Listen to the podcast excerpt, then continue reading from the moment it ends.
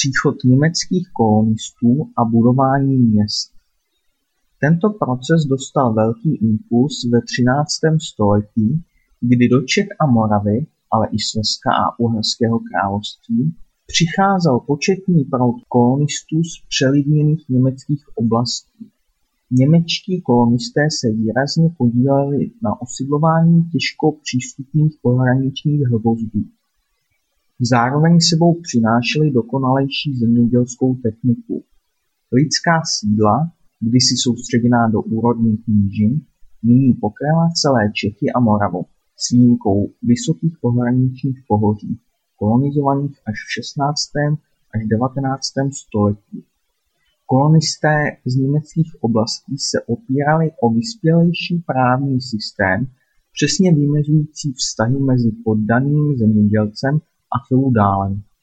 Poddaní odváděli své vrchnosti pravidelně dvakrát do roka pevné peněžní dávky. Součástí kolonizace byl i vznik relativně husté sítě království a poddanských měst. Němečtí kolonisté sebou přinesli také právní instituci města. Města jako střediska řemesel a obchodu vznikala buď z osad významných hradů nebo byla zakládána zcela nově. Větší a důležitější byla města královská, která od panovníka dostávala významná privilegia, ale zároveň jejich daně byly zdrojem příjmů královské pokladny. Také pražská aglomerace se proměnila v města až ve třináctém století. Mimořádné postavení měla takzvaná horní města, zabývající se těžbou a zpracováním drahých kovů, v českých zemích především stříbra. Na Moravě to byla Jihlava, ovšem nejvýznamnějšími ložisky disponovala Kutná Hora. Bohatství stříbrné rudy umožnilo českému panovníkovi provést za pomoci italských odborníků mincovní reformu a zahájit v roce 1300 ražbu hodnotné mince, zvané české či pražské garše. Tyto mince nahradily již zmíněné starší peníze, ražené v Čechách už od druhé poloviny desátého století. Kolonizace přirozeně významně změnila národnostní skladbu v českých zemích.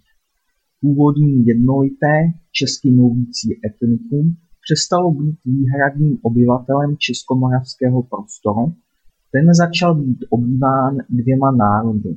Tento stav vytrval až do roku 1946. Soužití obou národů kolísalo po celých sedm století v širokém rozpětí, od poklidného soužití až k vzájemné rivalitě a řevnivosti přispívající na obou stranách k vyhraňování národního vědomí a někdy až k projevům bojovného nacionalismu a xenofobie. Počátky gotické kultury V průběhu třináctého století přejímaly české země i vyspělejší kulturu západní Evropy, pro níž byl charakteristický gotický styl. Panovník i šlechta si osvojili dvorsko-rytířský způsob života a začali budovat kamenné hrady. Souběžně vznikaly i pozoruhodné církevní objekty. Výrazem prohloubené víry byl vznik a činnost nových řádů, františkánů a klarisek. V tomto směru působila též dcera Přemysla Otakara I. zbožná Aneška Česká, zakladatelka řádu křižovníků s červenou hvězdou. Ve středověku byla uctívána, ale na svatořečení čekala až do podzimu roku 1989. Ochránkyní a léčitelkou chudých a zakladatelkou dominikánských klášterů byla blahoslavená Zdislava.